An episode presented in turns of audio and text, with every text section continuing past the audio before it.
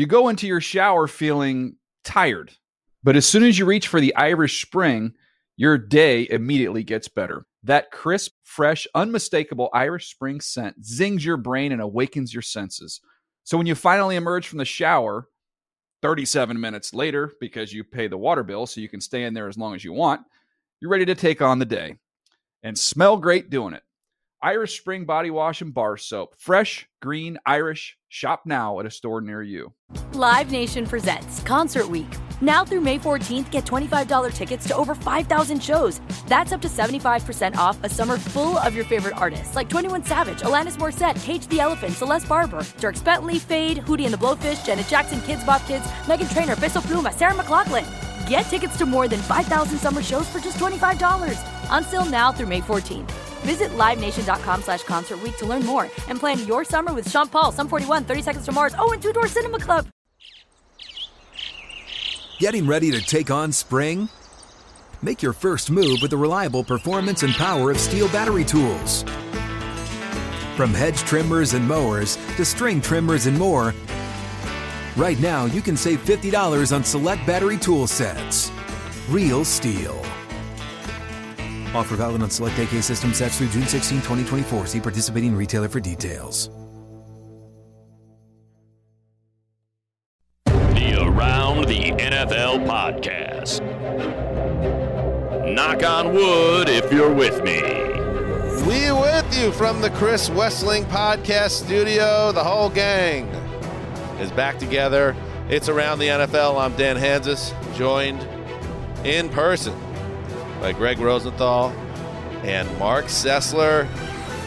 Here we go, boys. What up, bitch? All right, Marc, you seem fired up today.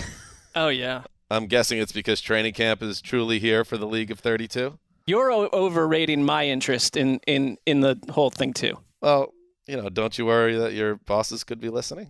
I feel power. Wow. Hmm. I'll just say this. Yes. I'm annoyed with Gregg. Oh. Gregg, I don't know. You answer that. Why? Why did I get a stray here? We've had a month apart, and uh, you're bringing up me. I need, you know what? It's I've good. been we're, very we're- supportive. We're all back together, and I just, you know, Graver's behind the glass. We had to make sure all the equipment was working. And Marc, I'm sorry if. Uh, No, do would you like the non CGI version of myself? No. To, to, I'm not annoyed at Gregg at the moment. No, I, I think um, I think it's good. We're all back Give it two together shows. in person, and the the AI version of Marc might have to be filling Marc's uh, chair sooner than later, and we need to make sure it's working. That's true. You know what this is about, Marc. It's just being ready. We don't Right. want to be caught with our pants down, to use an expression. I listen. I, I support the research and the effort. Like I from this from my vantage point. Did you cut that, Graver? That was good. Yeah, got that one. Well, we're back. We're back. I am back from. I got off the plane uh, from JFK yesterday afternoon. So my East Coast sojourn is over. Gregg, you're back from Japan, but not wearing Japanese footwear anymore. So I'm connecting some dots there. Marc, you've been here, I think, the whole time, pretty yes, much. I've been holding down Just uh, waiting. various forts. various sports been held down. And now with training camp is really now kicking off. We said it last week that some teams reporting, but it was rookies, and but now this is it, Gregg. This is where it's all. Uh, this is the week where it all feels like it's beginning. Well, for the first of uh, actually, it's not the first, but uh, for the next time, it's uh, football is back. You know that this is a big football is back week. I feel Mhm. like inside training camp started on Monday on NFL Network. That's where all the reporters go around. They have something called Back Together Saturday. Which is kind of when a lot of the teams get into pads and they're like really blowing it out. They're using 50 different NFL media personalities. Oh, what time are I'm- we? What's our call I, time? ha- I haven't heard anything about. I Oh, haven't, really? haven't heard, heard anything about. It. There but are yeah, 53 media but- NFL media but, but all 32 teams will. Uh, many of them reported on Monday. The rest will be reporting Tuesday. I think is the last day. People will be. They'll all Right. be there on, by Wednesday at the very latest. This is it. This is our. It feels 10th like it. training camp together. 10th training camp, 10th season of Around the NFL. And, you know, I do like, because um, we are veterans of the company, I like to help out, and I haven't done it in a while. I had some slogans for training camp. Okay. And I always, again, this is a workshop space, and I'm going to workshop these. Um, let's let's start. Um, NFL training camp. It all starts here. I feel like they're going to actually use that one. I like to use, give one that they'll actually use, so I'm just warming up though. That Very feels generic. like their that's their Yeah. flavor. I feel like they've probably used that at some point for something. All right, how about this one? NFL training camp. 75% of you fans are just wasting your time. It's just reality that the season will end poorly for very many, many teams. Well, It's yeah, very I accurate and- disagree. I think the journey is is what you really have to value, not just the outcome, or else you're just going to be a disappointed, depressed Yeah, but to uh, Dan's individual. point, some teams open one and six, and then then they digress from Saying there. so- some nine and eights are worth the journey. You know. Okay, how about this? NFL training camp. Don't haze me, bro. uh, also realistic. And all you know, remember, don't tase me, bro. Also, like hazing was more of a, I feel like storyline about 15 years ago in the NFL in terms of training camp. They really feel Too like they've- dangerous. They've got, well, they've gotten rid of the hazing. Yeah. I don't think they really No. haze anymore. As far as we know, Right. Well, don't ask. it's pretty- Don't, don't even try to haze Kayvon Thibodeaux. I'll tell you that. it's pretty mild. It's pretty mild. It's like, uh, hey, can you send? Uh, can you sing your fight song? Okay, I hear where you're going. right, we got to go. We got to spin forward the younger generation. Last one, NFL training camp. The perfect setting to record your TikTok videos. Kids, That's it right there. Kids. Yeah. I think Gen that's. Z. I think you found it. nailed it. You found it. All right, coming up a little bit. In a little bit, we'll have uh, a very special guest on the Dallas Cowboys, Jane Slater. But first, we need to get caught up. This is a good show, um, Hmm. boys. To I think to help again the fan who spent the summer um, enjoying themselves, maybe a little unplugged on some level. Um, kind of talking about myself right here, but also the listeners as well. What do you need to know, Gregg? Mm. What do they, you people, what do you need to know as training camps? Like, what jumps out to you as something that is actually important or noteworthy based on what we've learned over the last, you know, several several days, like basically since our last show. Oh, not very little. I would say has come up since our last show. Uh, but I because they're they're just like showing up, right? All right, so since That's not how we pitched it on text. so I- I, June I'm with 6th, Gregg. I don't know. I'm, think- I'm thinking of it more like, okay, we're starting training camp. Like, what what are the things that we're actually watching that could be meaningful in the next few weeks? Because I, I Like it. usually feel like the first few weeks of training camp That sounds better. have more news in it and more meaningful like takeaways than the than the previous four or five months combined. One of the teams I'm watching like closely just as a team would be the 49ers. Uh, and it's not just because of Trey Lance, although he's one of the guys I want to see in the preseason the most. It's the team I think that's like a Super Bowl contender that still has the most open ended questions that I think will start getting answered in the next couple of weeks. Deebo Samuel, we don't know what he's going to do, but I also have no clue who their third receiver is. It is a very thin uh, receiver group. Maybe it's Jauan Jennings. Maybe they get I don't know, Danny Gray, their rookie. Like maybe they get into the free agent market. I'm not really sure if Elijah Mitchell is going to be their starting running back. I don't know what they're doing in the secondary. They have a great defensive line. It looks like it's eight or nine deep, where like a, a name that other teams would actually want might not even make the team. But I have no idea who's really starting opposite Nick Bosa as their end. So they're one of the teams I, I feel like there's a lot going on each and every day, highlighted by Lance. And I feel like going into it, what we've learned uh, more lately is that this this Jimmy G battle is not going to happen. It's just going to be all about Trey Lance's development and watching that. And I think the landscape for a Jimmy G trade, which is you know really minuscule right now, will it change because something happens to another team? Where it's like, I mean, you hear about like the Seahawks. Are the Seahawks who have like $16 million in cap space going to actually trade and take on Jimmy G's salary? And if not, are the Niners going to cut them a deal and take on half of Jimmy G's salary to allow a division rival to improve their quarterback situation? I don't really view them as a, as a realistic landing spot. I think something needs to happen somewhere else. And then the Deebo chip happens. I think they've already basically told Deebo Samuel, you're getting a deal. Come hang out. Come be part of Have a little hold in action. We're Come probably, chill. We're going to probably spend too much time talking about the handful of hold-ins around the league. We don't know for sure. Deebo's got to do that. DK Metcalf, who has the same agent, might might do the same. Yeah. It's yeah, the Jimmy G thing. This is a guy that was a you know Super Bowl quarterback. Does he get traded into a straight backup situation, or does he end up somewhere where he has a the chance? real battles. You know, I used to do like the top 50 Right. training camp battles. And of all the good teams, I feel like they have the most. Their offensive line is very questionable to me, maybe a couple spots. So if you really want to dork out, I feel like like Matt Barrows on the Athletic with his daily updates, I'm going to be dorking out on some 49ers. They- camp Dorking out battles. is, is, a, is sort of a gross statement from Yeah. uh, the 80s. I, I don't. I've I don't actually never it. heard. I've heard geeking out. Never Yeah. heard dorking out. Yeah, I don't know if I've It may heard be a like where Gregg is it a Massachusetts term? I've heard it like I get that a drink from the bubbler and dork out. yeah, well, I don't know. Um, Not sure that's the activity that goes with it, but They should just trade him to the Panthers. I think the Panthers should just keep on collecting Stockpile. cast offs, cast offs, and see what happens there. Um, all right, uh, you throw it out there, Marc. Well, so I what I do love about this time is because we are so um, weather worn with so many of these topics, and there are real battles that are starting now. And I realize you're a bit away from preseason games, but it's crazy for me to think that Mike Tomlin is in his 16th season as the Steelers head coach, and that entire landscape of his career there has essentially never had a real mystery at quarterback. I mean, yes, a Big Ben missed time here and there, but it's like he's been cemented at the most important position. Now you actually have one of the few actual quarterback battles about to unfold.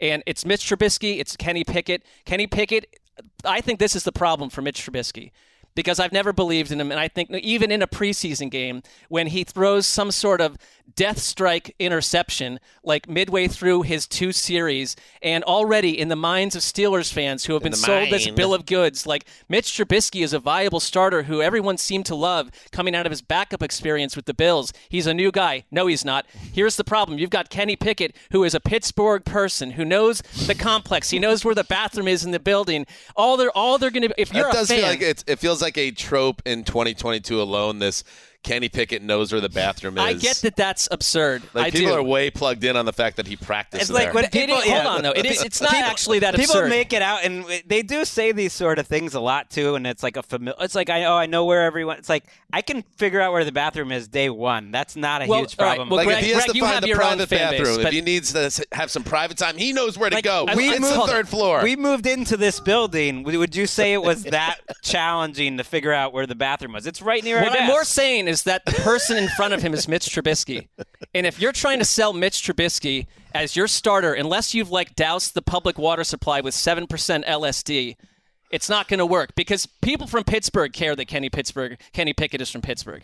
I think they do. Kenny And I think the, I like the bigger the bigger problem is that you've got the whenever uh, whenever you have a sports fan in general and you've got a you've got a rookie quarterback that has a good story on hanging on to him, and you've got a problematic starter, it's not going to take till I don't want to hear this. Oh, you know, we've got Mitch Trubisky till week eight or nine. We've been doing this for too long. It's week two, if not uh, not It- ejector seat depending during. how, the, depending how Pickett plays in camp, Sure. and that's one where the That- practice that reports will matters, matter, right. where the reps matter. He was someone Pickett that didn't get any first team reps in OTAs and mini camps. You don't want to look too deeply into reps. Then it's really about what's happening about one week from now, and he's someone that he'll be auditioning in his preseason, no matter how Mitch does. Pickett will play a lot, and if Pickett plays terribly, they're not going to bring him in as early in the season as if he plays well in the preseason, and and he certainly won't have a chance. I'm pointing week to the preseason. I mean, it, that, this Right. is one of the quarterback battles that actually has gravity attached if to it. you if you go back to on this show at the end of the Ju- end of June when the Athletic had the report that uh, Kenny Pickett was working exclusively with the third string offense and all that stuff, I didn't buy it then. I don't buy it now. I think yes, it's very much a uh, narrative of the offseason that Mitch Trubisky is a figure to to treat with respect and view as a the favorite. I think this is Pickett's job unless it's not. And the only way all he has to do I think is play well and they'll I think they'll give him the gig. like you say, Gregg, if they tie, if they look even, do Tie you, goes I- to the rookie. Here's would- the thing, I though. Like. I was texting with our friend uh, Nick Wesseling yesterday, a little bit about the Bengals. Big Nick. And he's, you know, we're talking about the Bengals prospects, and he's like, "Well, you got the Browns and Steelers. That's four wins right there." And I'm thinking, well, how quickly this this turns. First of all, I would never say that in, inside the division. I would never say that about the Mike Tomlin Pittsburgh freaking Steelers. This defense has a lot of potential to be great. They won eight games with terrible quarterback play a year ago. I would never put that much disrespect on a Mike Tomlin team that yes, the offensive line has some issues, but who, whoever's playing quarterback has Chase Claypool, has Diontae Johnson, has George Pickens, who I really like. Calvin Austin's an interesting rookie. Has Najee Harris. Like, I would uh, not look past the Pittsburgh Steelers. This is not like a division where there's any cupcakes. I don't believe. And Bengals fans thinking that they're just going to walk over the Steelers. It took I mean, one year for them gi- to get right, there. Give Come me a break. That you're going to step into the rake. It's going to hit you in the face, and that rake your is called face. Mike Tomlin. Um, th- I- sometimes I think this is uh, the Saints marching in podcast because you guys love them so much. Um, but I want to bring up something that's on the radar. Um, Alvin Kamara.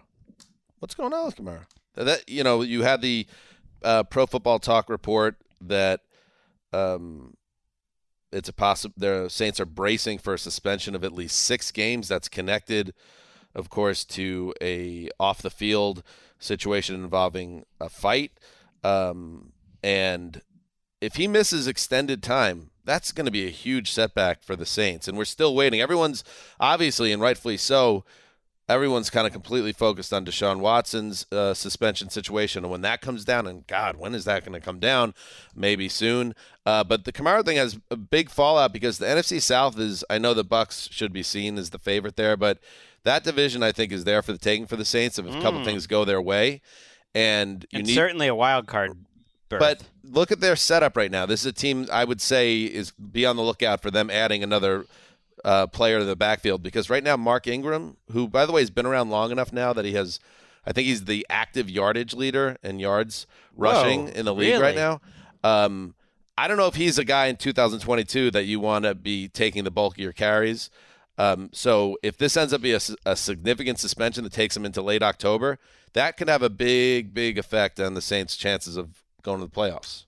Yeah, And they're load, they're loaded. They have a lot more on offense than they did last year at wide receiver, especially if Michael Thomas is healthy. If- if- He's if. on the PUP right now, but in general, they're a team that I think their identity flows off of defense, and they're a team that is not scared of the Bucs, that beat the Bucs and whipped them last year.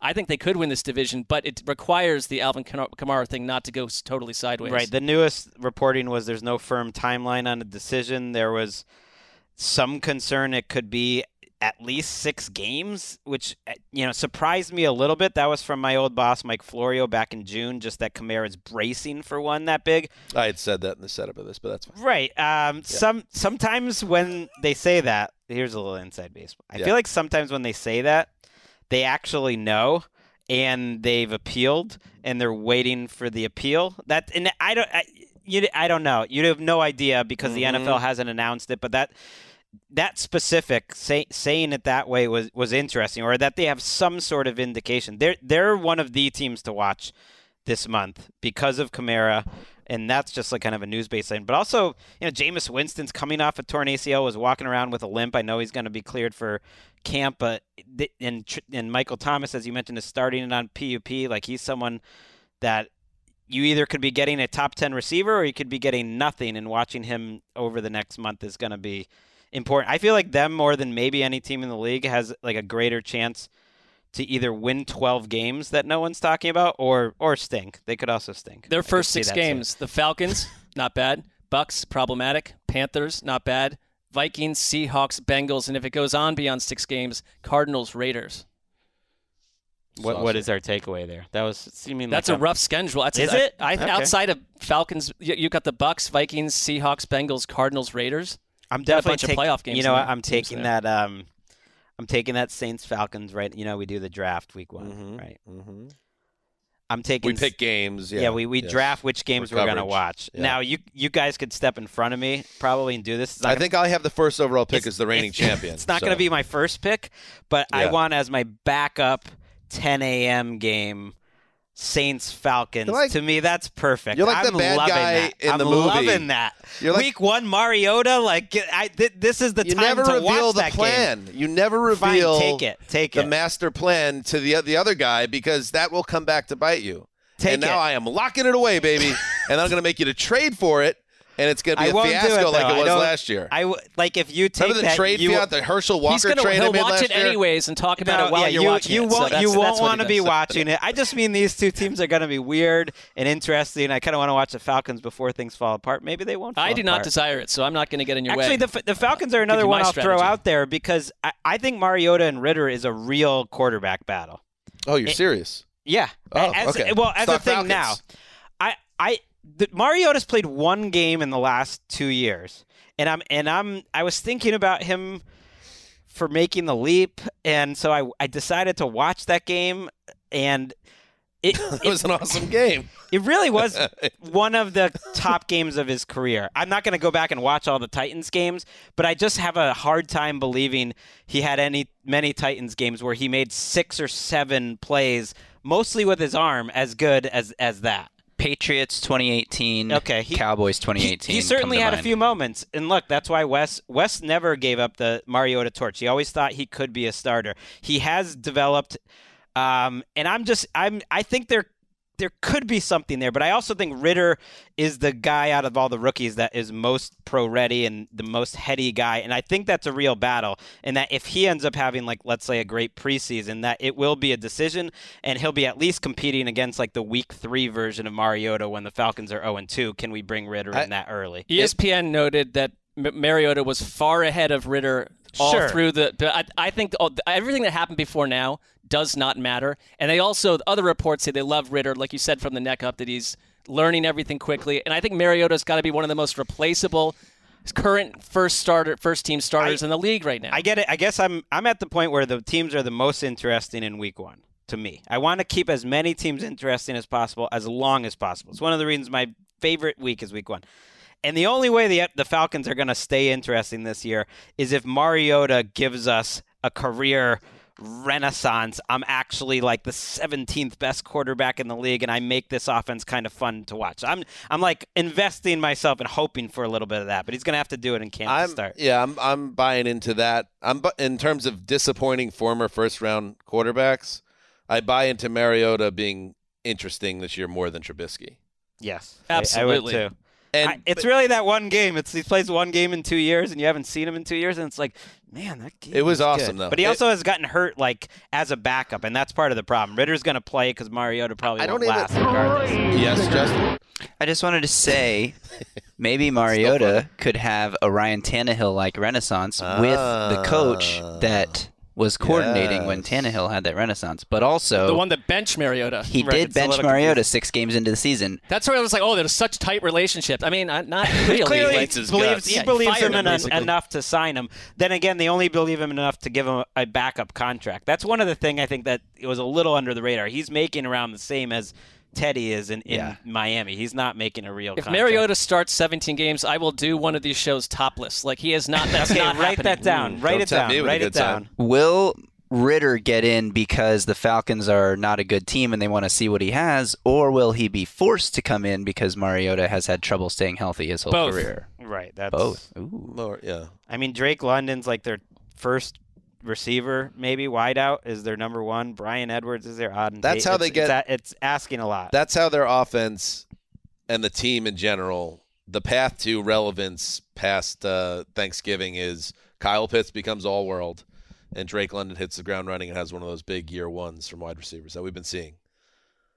Then or they or get- they're just in the race for the number one overall uh, That- draft pick, which I- also, that's their yeah, relevance. if, if I had to, if I had to bet which one's more likely, I would say that. But there is a path, you know. All right, let's take a break and then uh, do one more round through, and then uh, you know that's how we'll do it. Right back. You go into your shower feeling tired, but as soon as you reach for the Irish Spring, your day immediately gets better. That crisp, fresh, unmistakable Irish Spring scent zings your brain and awakens your senses. So when you finally emerge from the shower, 37 minutes later, because you pay the water bill so you can stay in there as long as you want, you're ready to take on the day and smell great doing it. Irish Spring Body Wash and Bar Soap. Fresh, green, Irish. Shop now at a store near you. Live Nation presents Concert Week. Now through May 14th, get $25 tickets to over 5,000 shows. That's up to 75% off a summer full of your favorite artists like 21 Savage, Alanis Morissette, Cage the Elephant, Celeste Barber, Dierks Bentley, Feid, Hootie and the Blowfish, Janet Jackson, Kidz Bop Kids, Meghan Trainor, Peso Pluma, Sarah McLachlan. Get tickets to more than 5,000 summer shows for just $25. Until now through May 14th.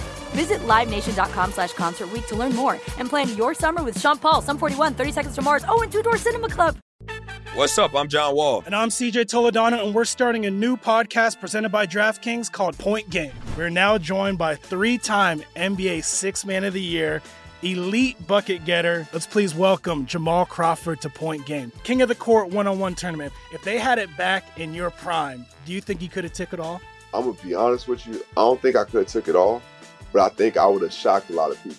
I think Kobe and everybody in their prime, Kobe would win a one on one contest. Yeah, I, yeah, because you got to think Love he's going to guard. He don't care about guarding. He's going to guard. He's going to exactly. guard. Like you see him in the Olympics, he's going to guard, and then on I'm top of that, like that. See that? Ladies and gentlemen, please welcome Sam Cassell to Point Game. I remember you came to my room crying, tears, crying. I mean, he was in a culture shock. And then his, he's going through withdrawals about winning. Remember what I told you?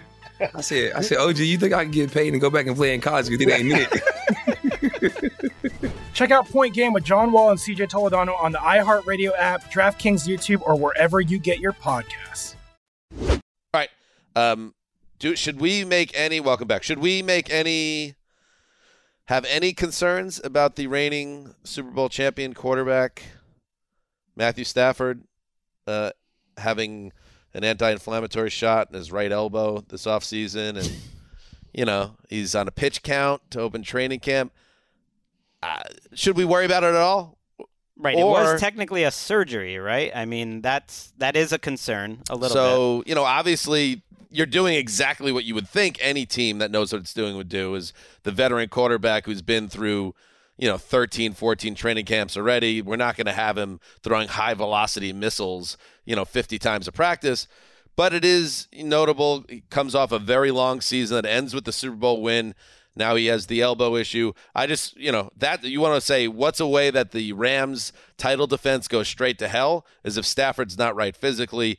I'm just tracking it. I'm I'm not concerned about it. I don't think Rams fans should be, but just keep an eye on mm-hmm. his practice. Does he play at all in the preseason? What kind of how are they using him throughout training camp as we get closer to September? It'll be interesting to see what happens. I think tracking it is the right it's a track. The way, way to go. If you live in Los Angeles, you're so distracted by so many other things. I don't think they're probably at home um, sweating, you know, body sweating over where Matthew Stafford is As with his arm to right what now. other sweating? Well, just like all, like the entire body feels hot. Like I don't, Oh, I don't full think body Yeah, sweat. full body Oh, yeah, sweat. yeah, like yeah. I think you just wait and see where we are in a couple weeks. I mean, it makes. Of course, they're gonna get. They don't need him right now. Right. They're one of those teams. They're not going to be too active in the preseason, but they'll be, be out there practicing. We will be heading to Rams camp next week. Yeah, I, we I believe at How the about that? end of the week. We'll check that out. Like Cam Akers is someone I'm kind of watching there a, a little bit. Their their secondary, their cornerback position is very much up in the air, but they're someone they're just going to like keep everyone in bubble wrap. I'm not I'm not that concerned. There are some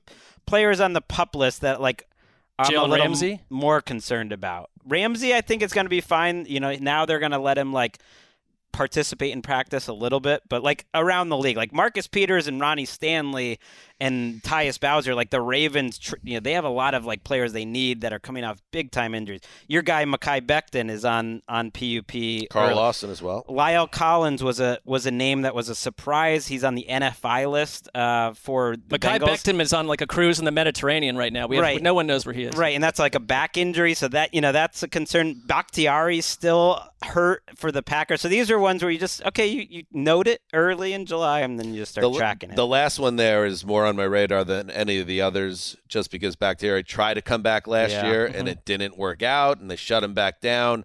And now he went through an entire new offseason and he starts on the pup list. That said, and for those that don't know, you know, how the pup list works, there is a, a window here uh, where they can come off at any time. oh yeah, the whole the whole camp they, And they can come off anytime. It- So it doesn't. It's different than being put on some type of restricted list or some uh, an IR situation. It's just the team, in some cases, just managing the pace of the recovery or how they want to kind of lay these guys out in practice.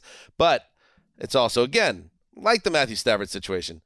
Like would I have liked would have been a better update on Mekhi Becton, who's the last big piece of that Jets offensive line rebuild. And if he comes back and is special, that could be a really good offensive line. The fact that he's not coming back from the knee injury from week one last year, ready to go for the starting training camp, not ideal.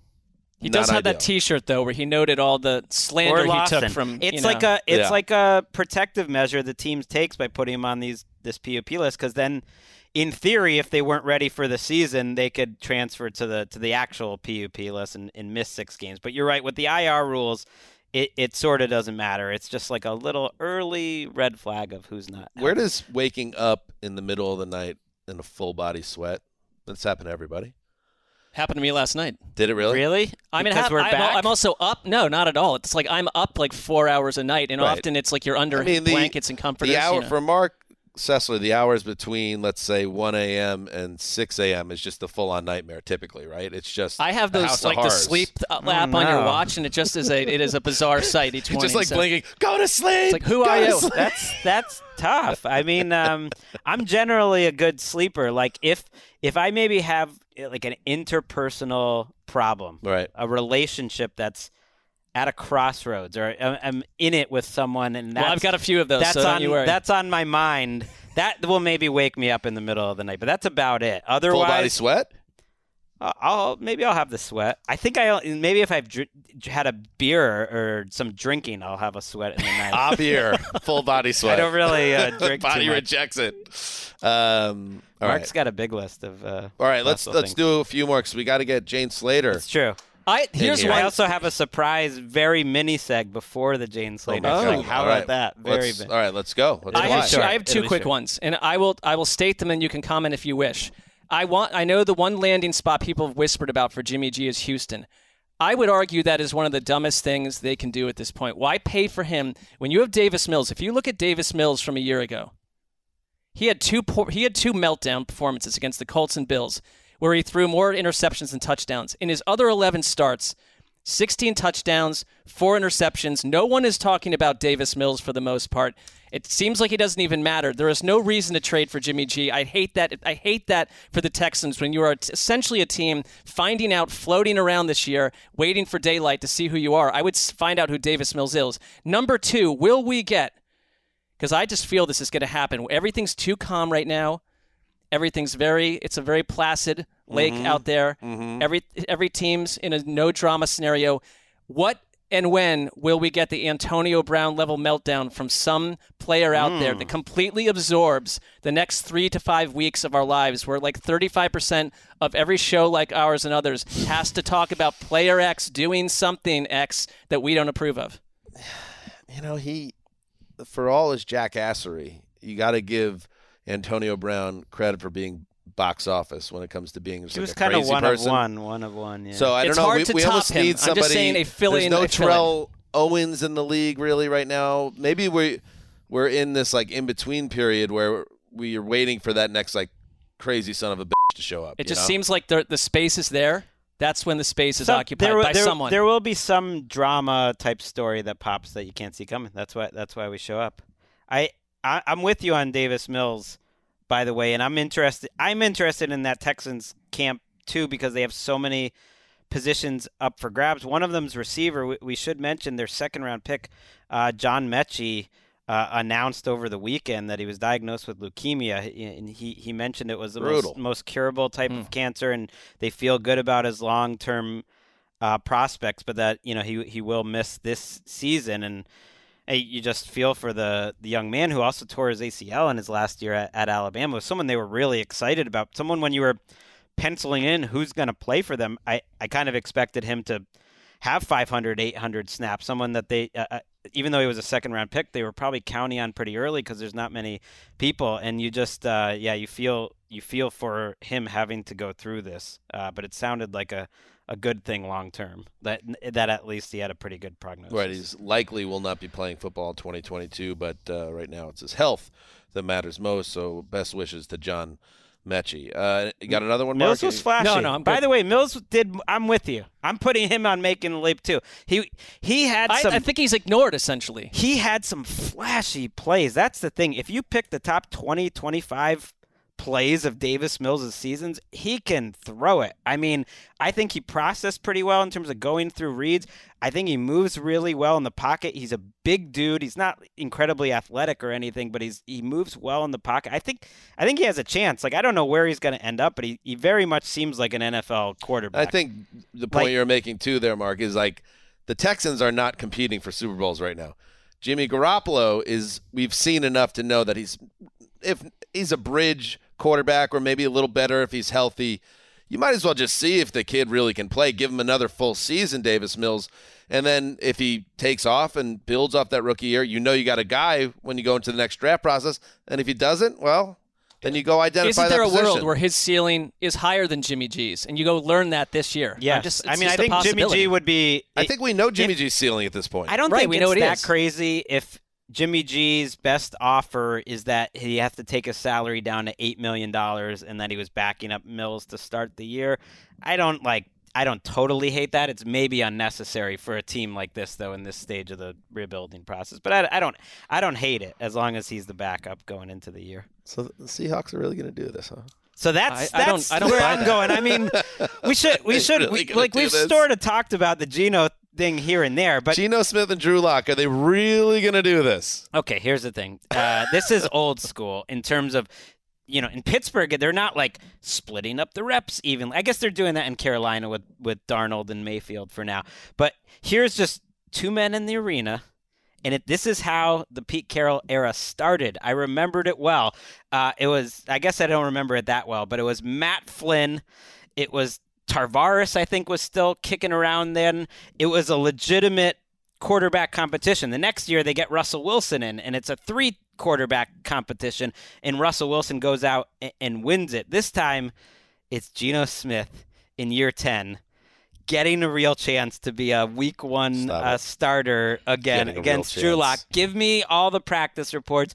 Give me the preseasons where it's like the first week he's starting, but the second week Drew Lock's starting, and then we're like over evaluating it. This is happening for a team that like isn't trying to rebuild. They're trying to win, whether you think they can or not. They're trying to win eight or nine games, do something like that. Gregg this is year. an imbalanced individual. That is that is grotesque This is to what large we can get. of This the is what we can get at this point. Your this goal- is exciting.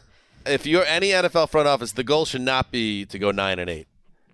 That Well- shouldn't be the goal. It's like you're that's purgatory. Yes, Gravedigger. Um, actually, Matt Flynn joined the Seahawks a few months before they drafted Yes. Russell Wilson. I- as right. I've talked about Who on has the a show. huge free agent signing. Look at the Signed Graver right. can. Check it out on YouTube. We, I, you know, I was pushing for this from the moment we moved into this damn building.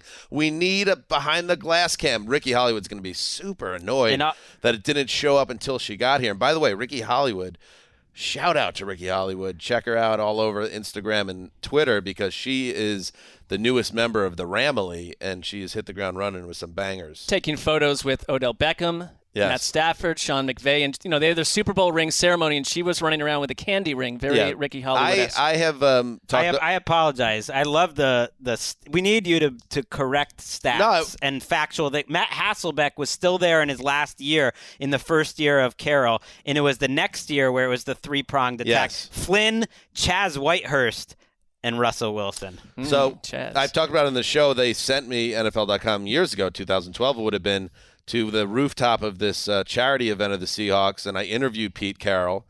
And I had a question to him, just kind of more like a leading question, like Matt Flynn's your guy. And I remember Carroll being like, "Well, you know, kind of hold up here.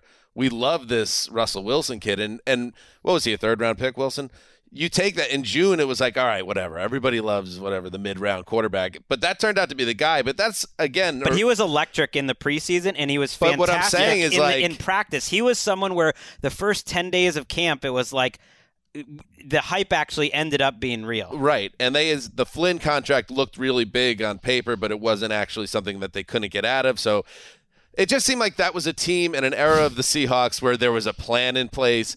And now it seems like just an older coach and uh, a, a front office that's a little funky now. It just I don't give them the benefit of the doubt, I guess is what I'm saying. No, I don't know. position. I don't know where this is leading. Their defense, if it all came together, has some potential. Like their backfield with Rashad Penny and Kenny Walker. I, Ken Walker is a guy, uh, one of Wes's uh, big truisms in camp was like running backs is kind of the one position you can really watch in these preseason games. Uh, and the Seahawks are one of the few teams that still like ride their guys in the preseason. So Ken Ken Walker is a guy I want to watch. Uh, Rashad Penny, uh, but but Geno Lock. Breaking thing, news. This is this is what we need. This Break is what we need. well, in you need it. It's something. Rap Sheet reports that Bears All Pro linebacker Roquan Smith will not be participating in training camp when veterans report tomorrow because of his contract situation. Smith has not yet received an offer he would remotely consider, thus, he'll wait. So, not the hold in, the hold out. Uh, Roquan Wow. Smith. I wonder if the All Pro becomes a saucy uh, trade possibility now for a team that feels like they're a little short in the middle of their defense. Uh, just throwing that out there for a Bears team that obviously is in rebuilding. You know what's mode. funny? There is a, a- it, the Bears have um, unveiled like 25 other teams their one game um, alt uniforms, and it's orange jerseys and an orange Bears helmet. Um, it looks grotesque, but Roquan Smith was asked to model it, and it's all over Twitter. There's two. Um, you can see his eyes in both of them. In both in both shots, he looks very discontent with the uniform, but also his situation. So that happened right before this. Wow. Interesting.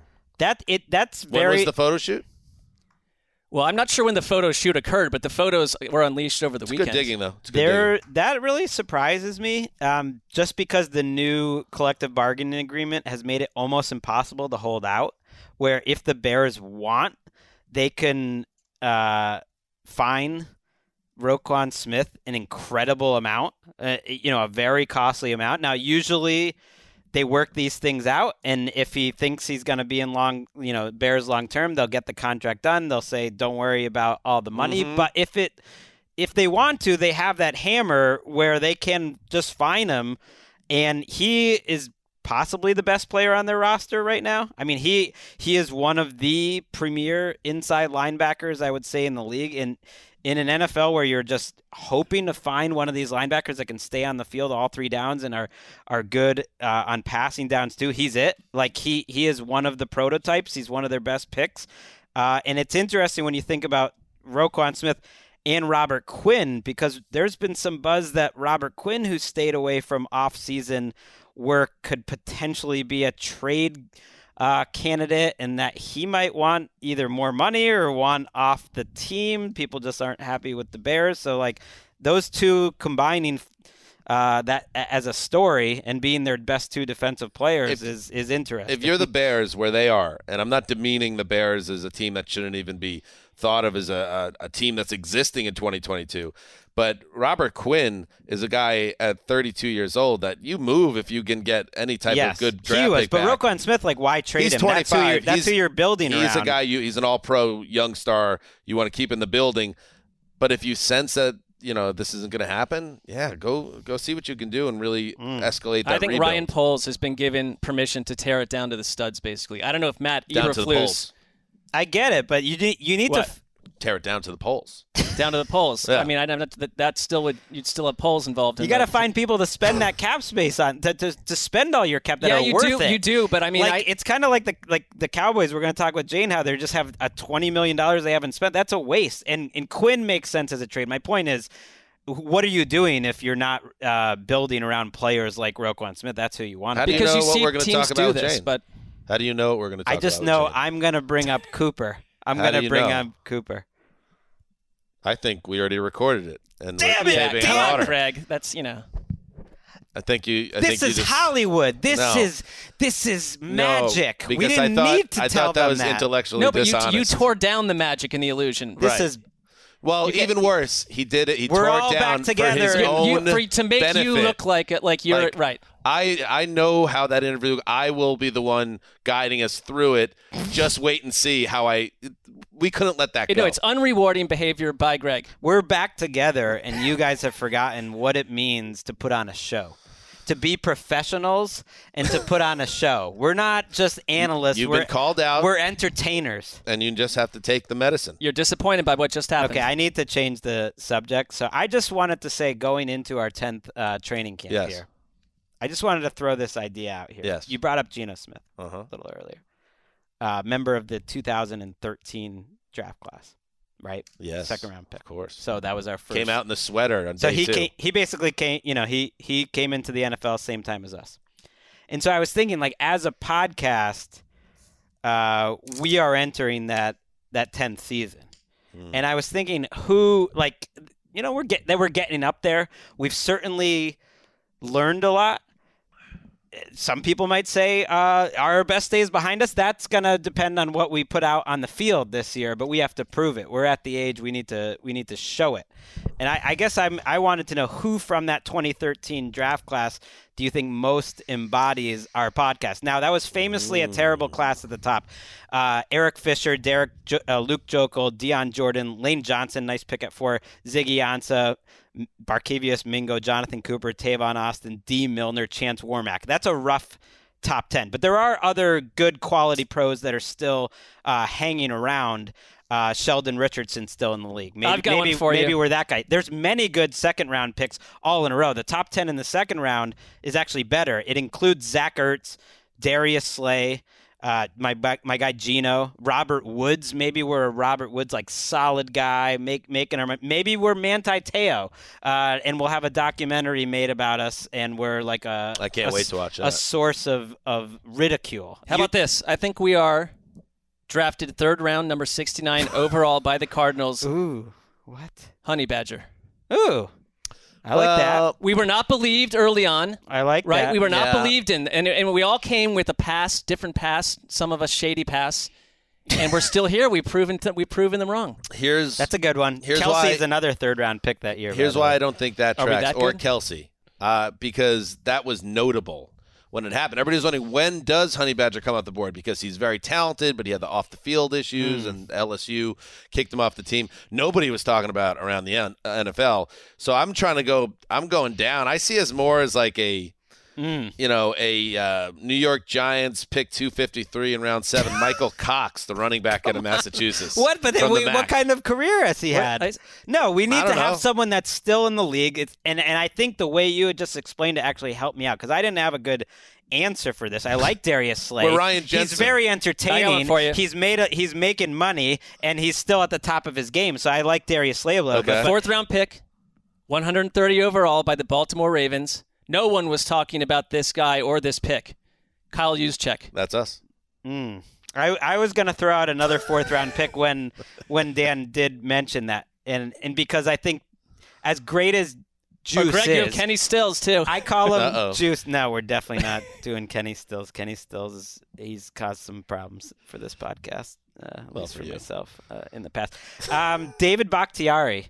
Uh, again, someone that um, no one was talking about as a fourth round pick and rose to the very top of his field uh, and dominated. Was the very best at what he did go for that. deep in the draft. And yeah, this year, maybe coming off injuries, didn't have the greatest offseason in the world, but is still making bank.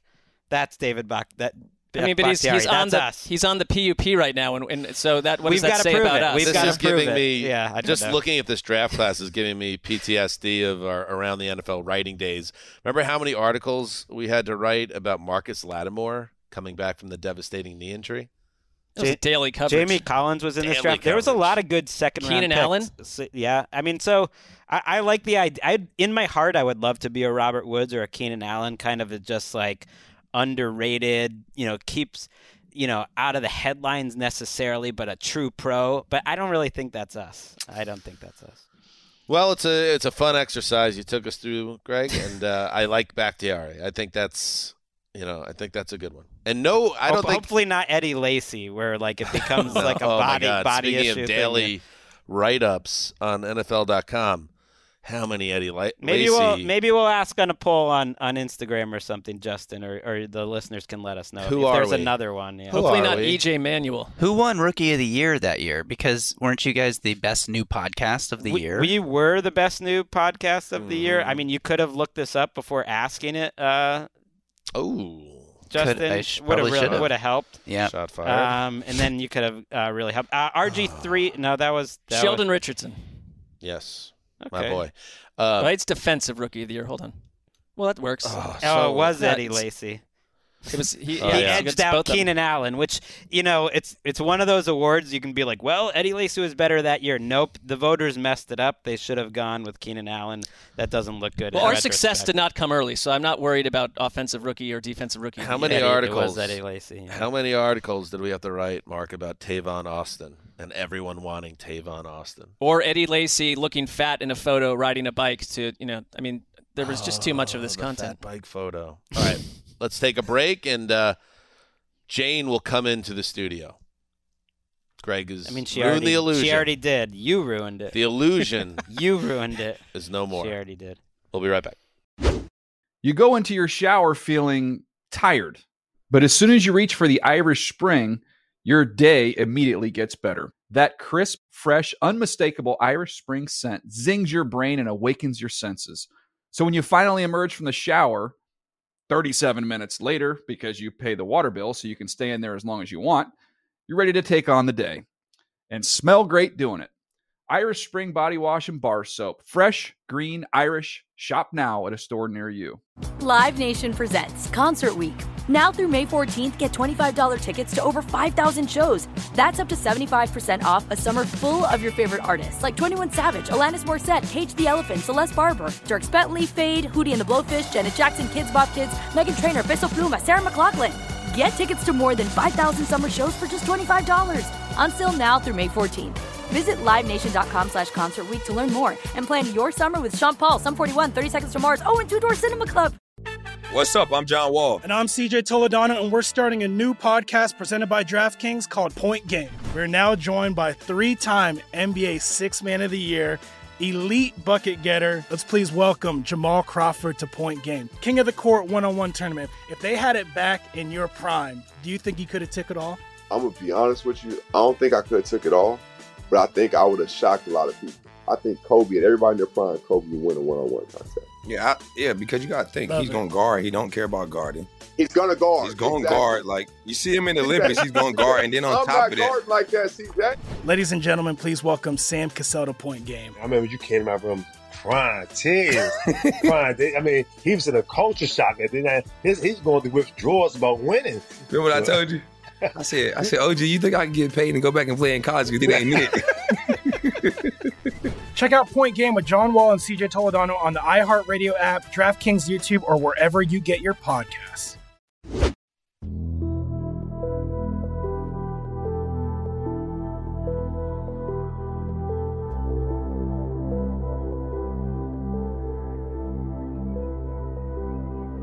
Welcome back. Joining us now, and this is one of the great pleasures of being back together in the studios. You see everybody, you know, walking in the hallways, and who's walking the hallways?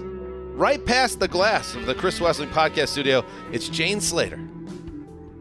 Covers the Cowboys, the Saints, Good Morning Football. You see her all over the place, and now she's right here on Around the NFL. Welcome back, Jane. God, it kind of feels like Tom Cruise, Tom Cruise and Top Gun too. I feel like mm. you know you have that I'm- aura about you right now like at I'm, this moment. I'm coming Yeah. back in, guys. I'm ready to get in the, I'm ready to get my fighter jet. Prove I've still got it. I saw. I haven't I been. saw I mean, Top this place Gun is amazing. In, in Tokyo with my father-in-law, who speaks a small amount of English, which is the place to see Top Gun 2. What a I flex. Would say, I would say. Did they change the plot at all? no.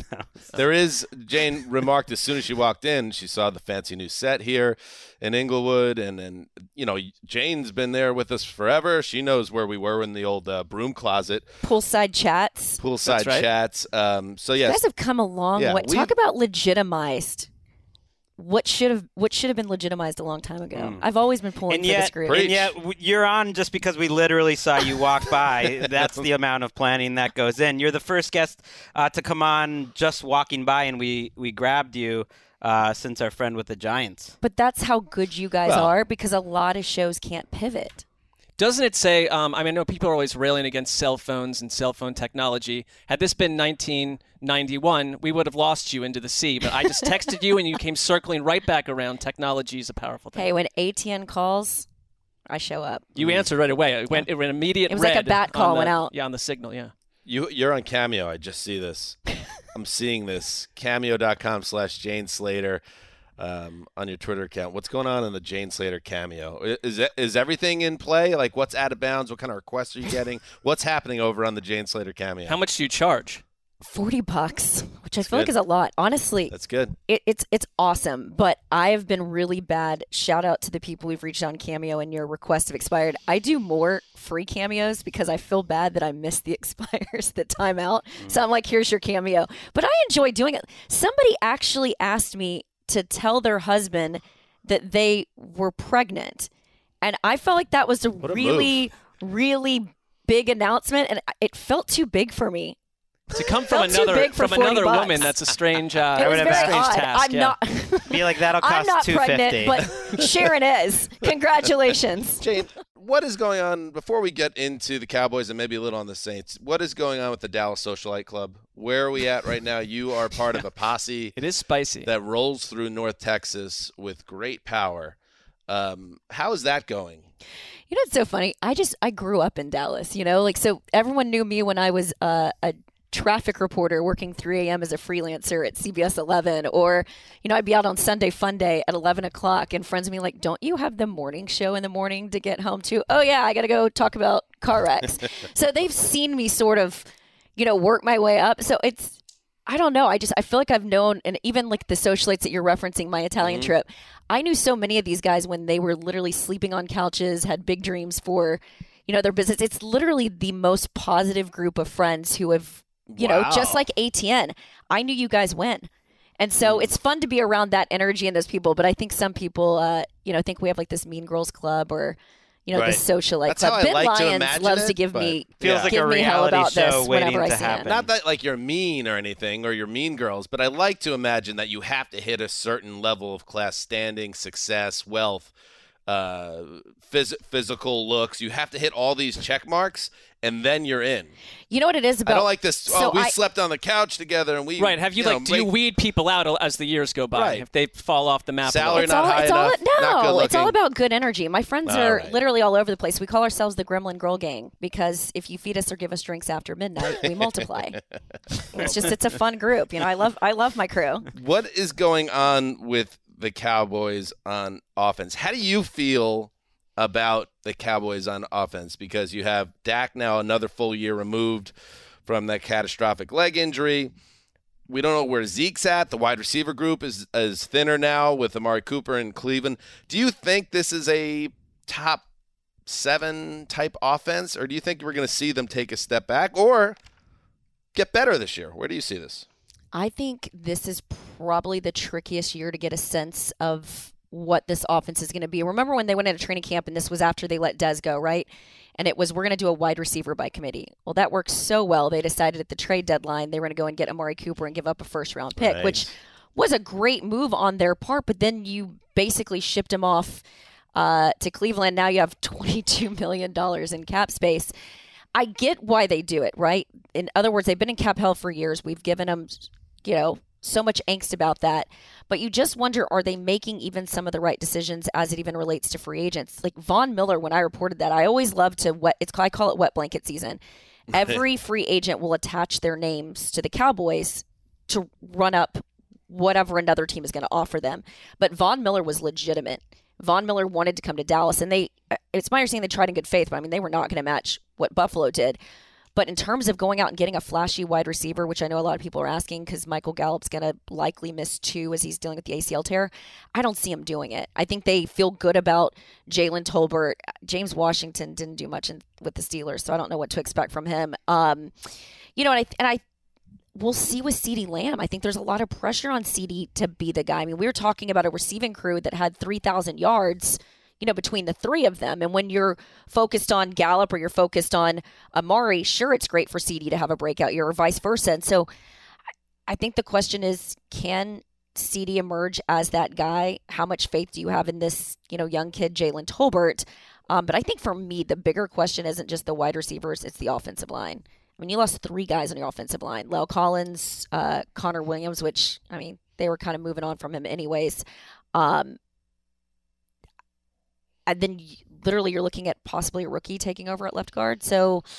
Dak coming back from the injury says he's the healthiest he's been, but what do you expect from Zeke? So I think there's just a lot of question marks. The thing for me, because we just talked about Jerry Jones, who is, um, you know, a bona fide character on many levels, and uh, speaks out of school on certain things. We know that he has a fascination with Sean Payton, the other coach that you covered with the Saints a year ago. Um, I mean, it, it, just hangs over the Cowboys that Mike McCarthy to me feels sometimes like a dead man walking. And if this offense that they can talk about any way they want crumbles out of the gate or just isn't what it's supposed to be, is this just is this like a setup for Mike McCarthy to be ejector seated out of here and Sean Payton comes rolling in like we thought he would have five other times? To that point, as I said in the setup here, Jane covers both those teams, and I'm just curious to that point, your vibe on the Sean Payton situation and like if you had to put a percentage on it, how likely it is that he is in the big chair this time next year.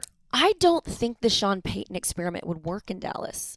And I mean that because Sean was used to so much autonomy in New Orleans. In other words, he stood up on the table and he'll tell you he beat his hand for Alvin Kamara. He's the one that decided we're going to draft Taysom Hill and we're going to use him as this, you know, quarterback hybrid Swiss Army knife. I don't see the Cowboys giving him that sort of flexibility. And didn't Parcells get that though when he was there? And Par- he is a Jerry Parcells sort of disciple. Reg- regretted it, and I'll tell you, in the end. Parcells. He did not enjoy that final chapter of his career. And I don't think Jerry did either. And of course, they hmm. all broke bread after. But look at Jimmy Johnson, another strong guy. Think about the guys in Dallas who've, I mean, you can argue haven't had success, but the guys that have worked with the personalities have been, you know, you've got Wade, you got Jason Garrett. These guys weren't pushing the Right, that what I've- intro press conference usually has the coach right next to Jerry, Yeah. right? But it's Jerry that like speaks the whole time, and the coach is just sitting there like a good, good little It's soldier, so sort of. And you kind of can't imagine Sean Payton in that spot. Not a why. chance. This guy, his retirement presser went on for like two hours. He's worse than me. I overtalk. Everyone knows that.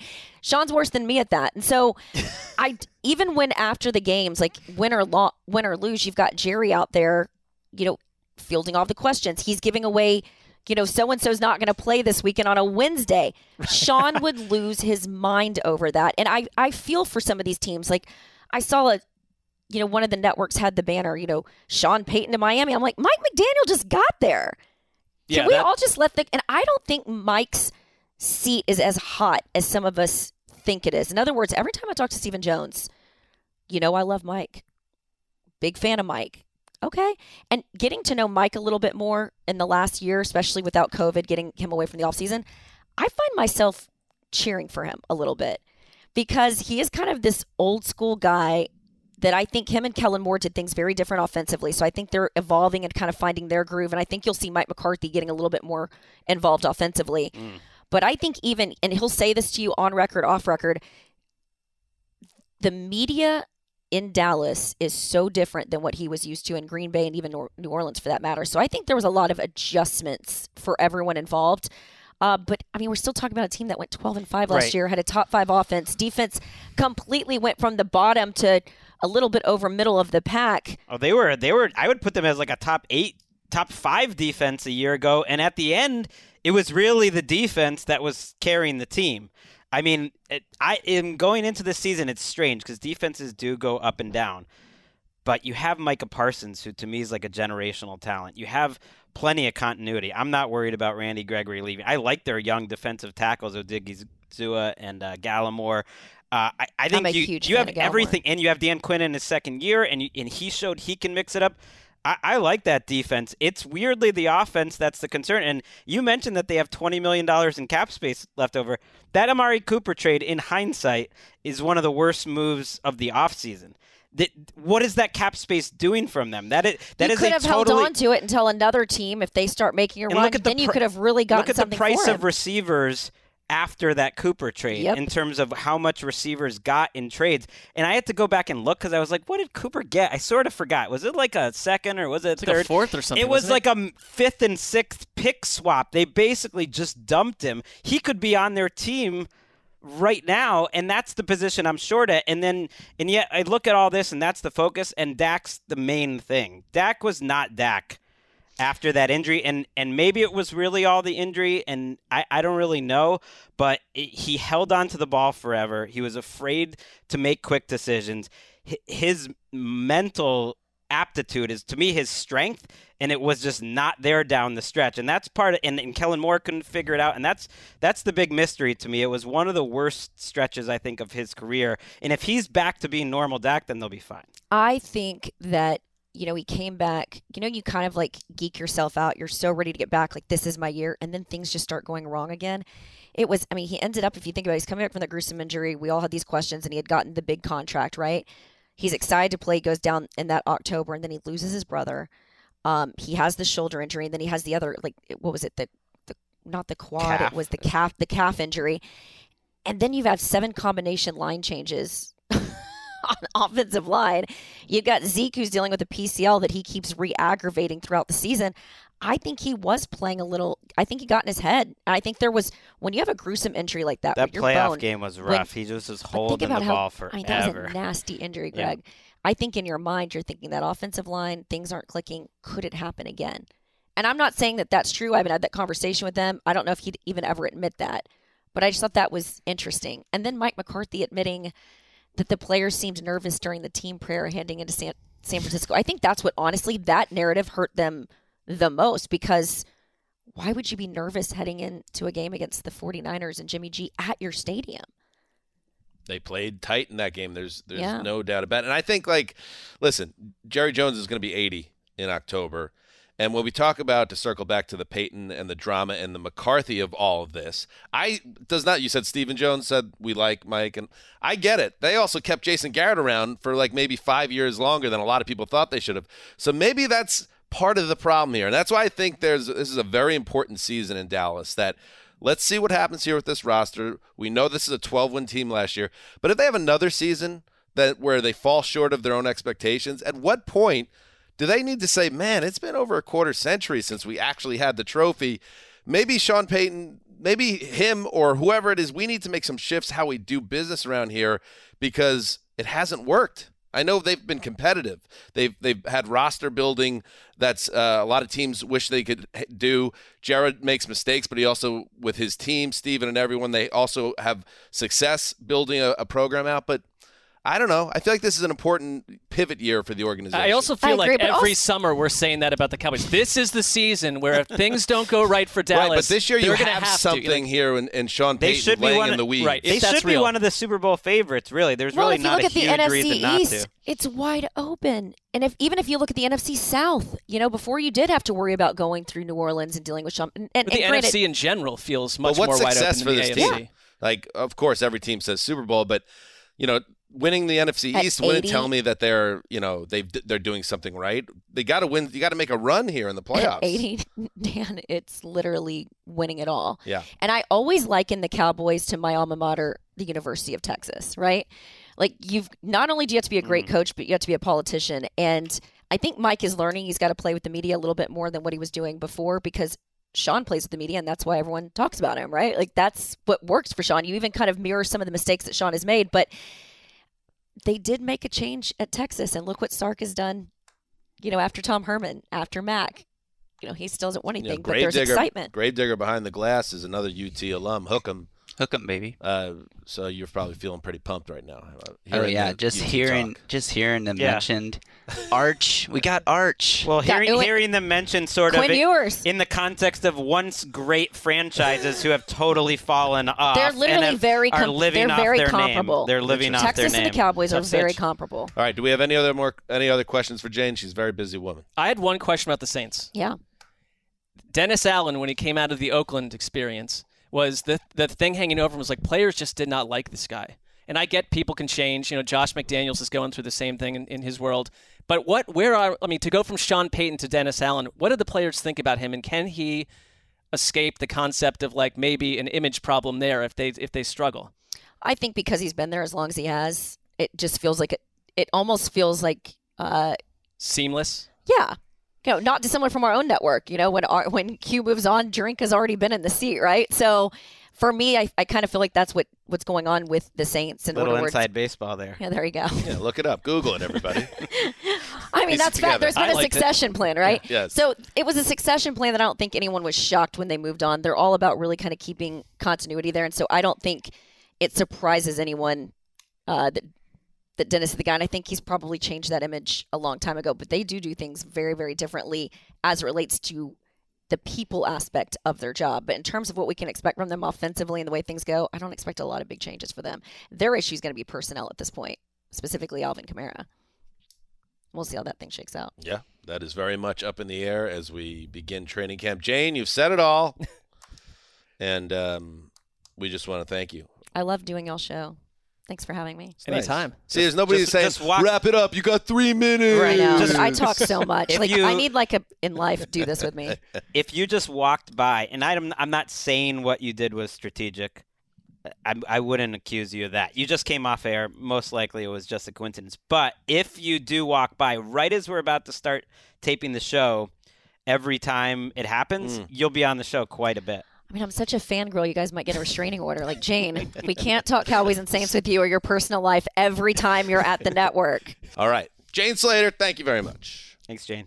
All right, there she goes, Jane Slater. Yep, I'll reiterate it. I do. You're right. It feels like it's always Marc. The conversation is like, well, this year the Cowboys have to do something, but it's just like, come on. I, I'm I'm not getting sucked in with this team, but I also don't get the vibe that this is an NFC Titan. I think this is a team that could win 10, 10 or 11 games in that division, but it doesn't seem like they have enough horses. But I, I do believe you uttered the same exact phrase a year ago around this time. I'm not getting sucked in by. I think Right. You it's, that's it's a And mass that wasn't- population drug. And last you know? year, though, they they did exceed expectations. They did win 12 games. On there were, if but you just- sometimes the playoff game wipes away oh, everything. Oh, absolutely. That's And- one of those cases. A- And really, their their last month offensively, it was it wasn't just that game. They came into that game a, a offense that against good teams was just one of the worst Cowboys offenses we've seen under Dak Prescott. It came out of nowhere, uh, and it I, I'm fascinated by Dak more than anything because he I just was not the right I, guy. sh- I shouldn't be year. so general because I think w- if you're pointing to one thing that I'm concerned about, it is Dak last year maybe not moving as well, not as confident, and now you have Jane who covers that team uh, like a glove on a hand, and she's saying, "Well, the offensive line is something to watch out for." That's it will be interesting to see if Dak is the same guy he was before the Giant game, um, or if there this is just a different guy now going forward. That's a major part of this because he almost has to be.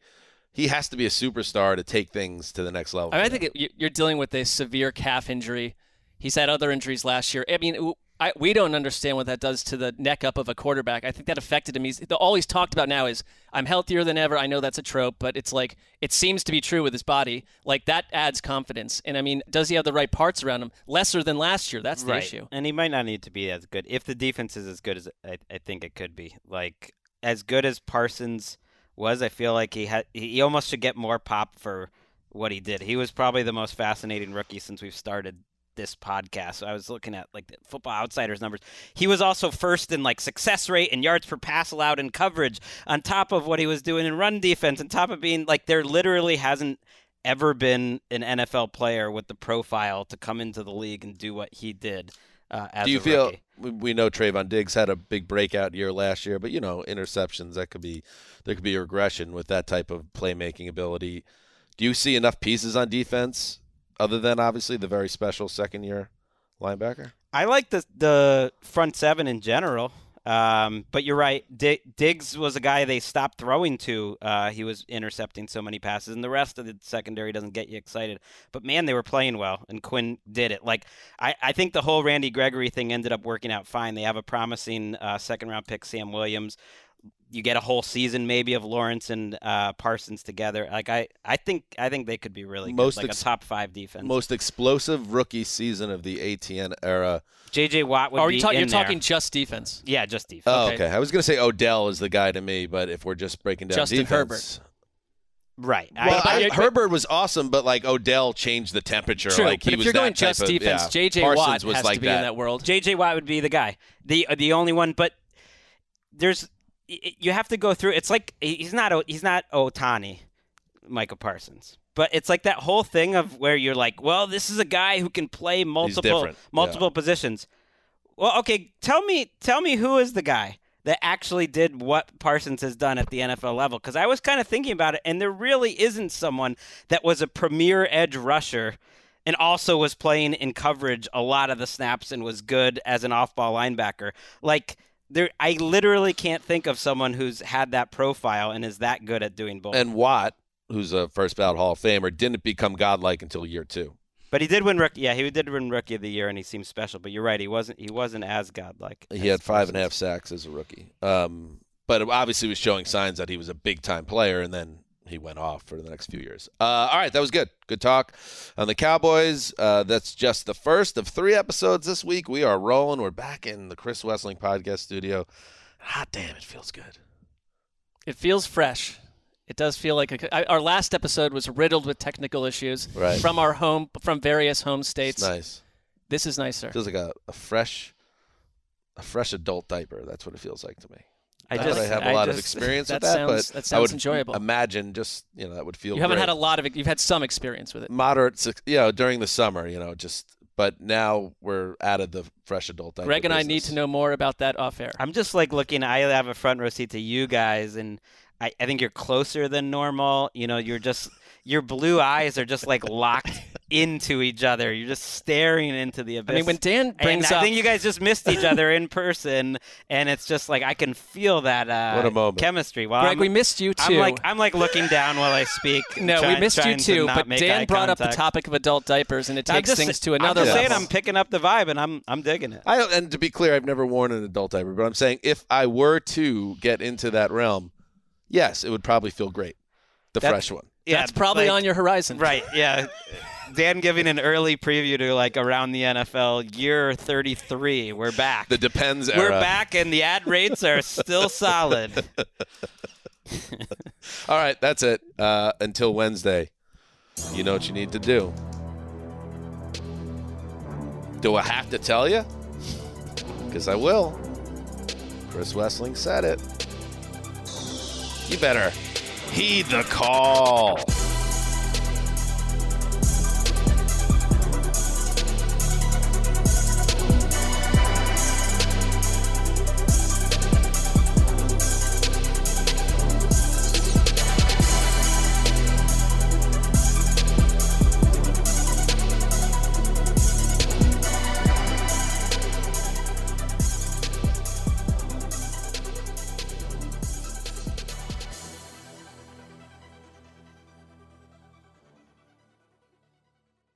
You go into your shower feeling tired, but as soon as you reach for the Irish Spring, your day immediately gets better. That crisp, fresh, unmistakable Irish Spring scent zings your brain and awakens your senses. So when you finally emerge from the shower, 37 minutes later, because you pay the water bill so you can stay in there as long as you want, you're ready to take on the day and smell great doing it. Irish Spring Body Wash and Bar Soap. Fresh, green, Irish. Shop now at a store near you. Getting ready to take on spring? Make your first move with the reliable performance and power of STIHL battery tools.